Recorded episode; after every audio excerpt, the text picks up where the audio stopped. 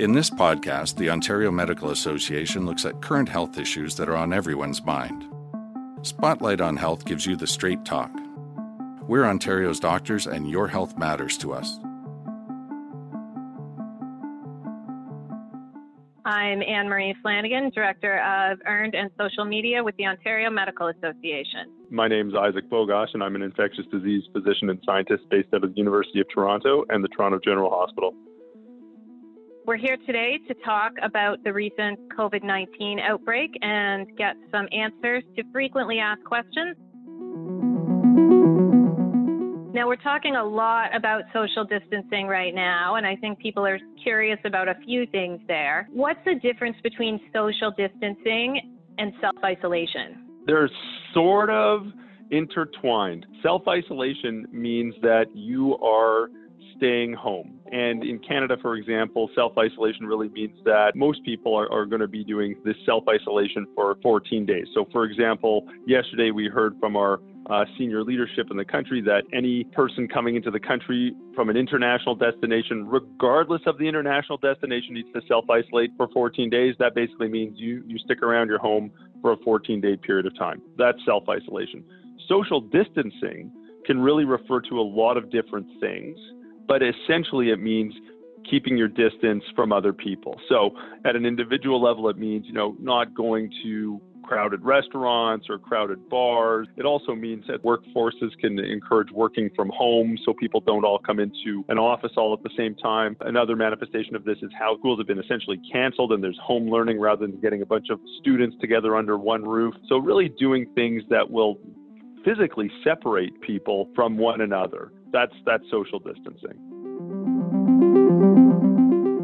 There's been questions about whether people could be reinfected. There's, you know, rumors of a case in Japan where that happened, but there's been sort of mixed science on that. Do you know what recent guidance is on that? Yeah, most people believe that reinfection is probably a very unlikely scenario. And I think that when we look at these instances, there are probably other explanations as to why the diagnostics tests unfolded the way they did. So I, most people don't believe that reinfection is that high on the list of possibilities in this scenario.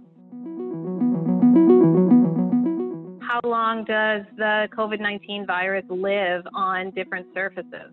Oh, that's a great question. This has been uh, a contentious issue for some time, but now there's some decent data to drive our decision making. And there, there was a really neat study that was done looking at this virus in particular. Before we were just extrapolating from other related viruses.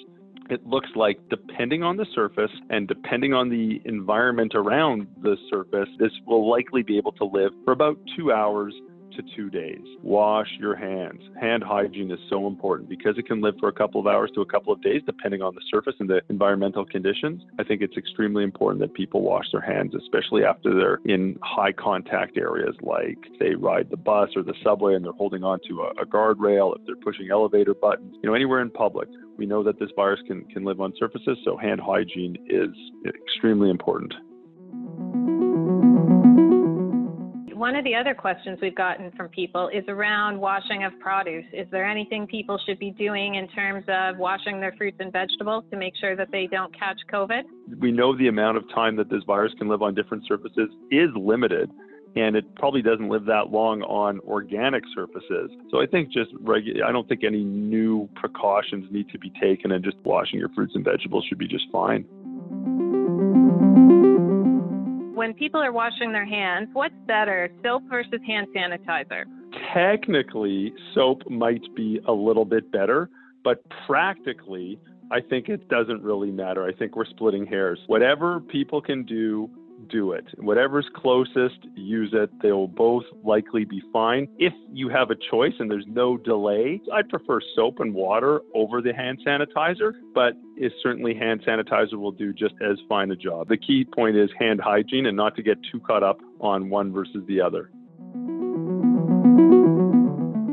Now, I've seen a lot online about people sending around recipes to make their own hand sanitizer. Uh, it's probably the wrong thing to do. I mean, there's no standardization. Just use hand sanitizer. I know that many stores are well supplied despite early sellers of products, but I think you can use a commercially available product with a minimum of 60% alcohol in it. And now we know that this time of the year there's a lot of snowbirds returning to Canada from the States, and we've seen new guidance in terms of self isolation. What's recommended for folks returning to Canada? It's pretty clear now from the Government of Canada anyone returning to Canada from any destination, doesn't matter if it's the United States or anywhere else in the world, you are expected to isolate yourself at home for a 14 day period of time. And in fact, coming into Canada, you will see border guards parlaying that message very clearly to everyone coming in.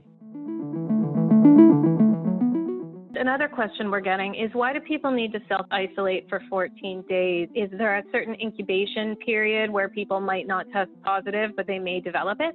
Yeah, absolutely. So from the time someone's exposed to the time they develop symptoms of this infection is usually about five to seven days in the vast majority of people, but it can be as long as 14 days. So that's why the 14 day period of time is chosen. Now, most people, if they are infected and they're going to develop symptoms, they'll have it much earlier. So the 14 days is a pretty conservative cutoff, and it seemed to have worked well in, in most settings where this 14 day period has been employed for self isolation policy.